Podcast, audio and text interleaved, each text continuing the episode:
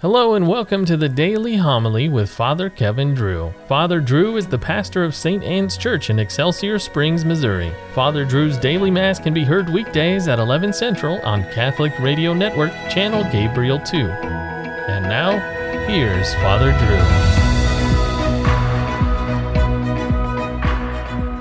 Drew. A reading from the book of the prophet Isaiah. Here is my servant whom I uphold, my chosen one with whom I am pleased. Upon whom I have put my spirit, he shall bring forth justice to the nations. Not crying out, not shouting, not making his voice heard in the street. A bruised reed he shall not break, and a smoldering wick he shall not quench. Until he establishes justice on the earth, the coastlands will wait for his teaching. Thus says God, the Lord, who created the heavens and stretched them out, who spreads out the earth with its crops, who gives breath to its people and spirit to those who walk on it. I, the Lord, have called you for the victory of justice. I have grasped you by the hand. I formed you and set you as a covenant of the people, a light for the nations, to open the eyes of the blind, to bring out prisoners from confinement, and from the dungeon those who live in darkness. The word of the Lord. The Lord is my light and my salvation. The Lord is my light and my salvation. Whom should I fear? The Lord is my life's refuge. Of whom should I be afraid? When evildoers come at me to devour my flesh, my foes and my enemies themselves stumble and fall. Though an army encamp against me, my heart will not fear. Though war be raged upon me, even then will I trust. I believe that I shall see the bounty of the Lord in the land of the living. Wait for the Lord with courage. Be stout-hearted and wait for the Lord. The Lord be with you. A reading from the Holy Gospel according to John.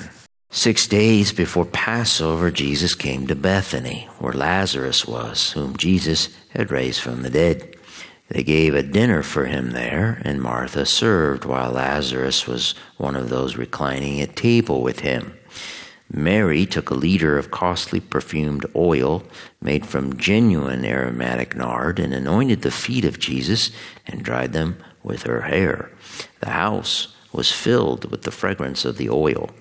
Then Judas Iscariot, one of his disciples and the one who would betray him, said, "Why was this oil not sold for 300 days' wages and given to the poor?" He said this not because he cared about the poor, but because he was a thief and held the money bag and used to steal the contributions. So Jesus said, "Leave her alone. Let her keep this for the day of my burial. You always have the poor with you, but you not always have me." The large crowd of the Jews found out that he was there and came, not only because of him, but also to see Lazarus, whom he had raised from the dead. And the chief priests plotted to kill Lazarus too, because many of the Jews were turning away and believing in Jesus because of him. The Gospel of the Lord. Why was this oil not sold for 300 days' wages and given to the poor? That is Judas Iscariot's only line in John's Gospel. Isn't that interesting? And do you really think that if Judas was able to get his hands on that oil, he would have sold it to help the poor? No. According to John, Judas was not too concerned with the poor. Judas was concerned with Judas. Christ, the suffering servant whom Isaiah wrote about centuries before, the one who would open the eyes of the blind and free those who live in darkness, had come back to Bethany for a party. Bethany was a small village on the eastern slope of the Mount of Olives. Just over the hill on the western slope of the Mount of Olives was the Garden of Gethsemane, where 5 days later Christ would be sold to his enemies for 30 pieces of silver, compliments of Judas. So Bethany was a very dangerous place to be. The death sentence had already been pronounced on Christ. The Pharisees and the chief priest watched the Jewish countryside flocking to him, especially after he rose Lazarus from the dead a few weeks earlier. If Christ was left unchecked, the people would declare Christ king, start a revolt, and perhaps topple Pontius Pilate. Then the Romans would come in full force and level Jerusalem and the temple, and the Jewish nation would end. That, of course, was the political situation, and that is all that the Jewish leaders saw, the politics. And the political solution to their dilemma was that one man should die for the nation. And while they were at it, Lazarus should die too. The anointing at the dinner of Christ by Mary involved genuine aromatic nard. See, there were different grades of nard.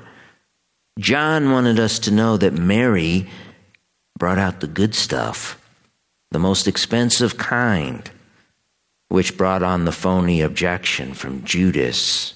Christ, of course, told him to leave her alone. He probably figured Mary needed the practice. You see, the following week, she would be anointing his corpse.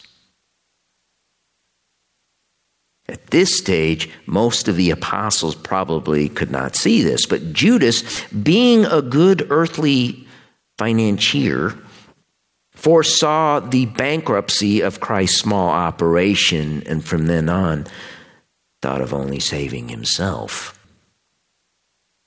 And so, as Bishop Sheen quipped, Mary had emptied the vessel of perfume, but Judas would have filled his bag with money.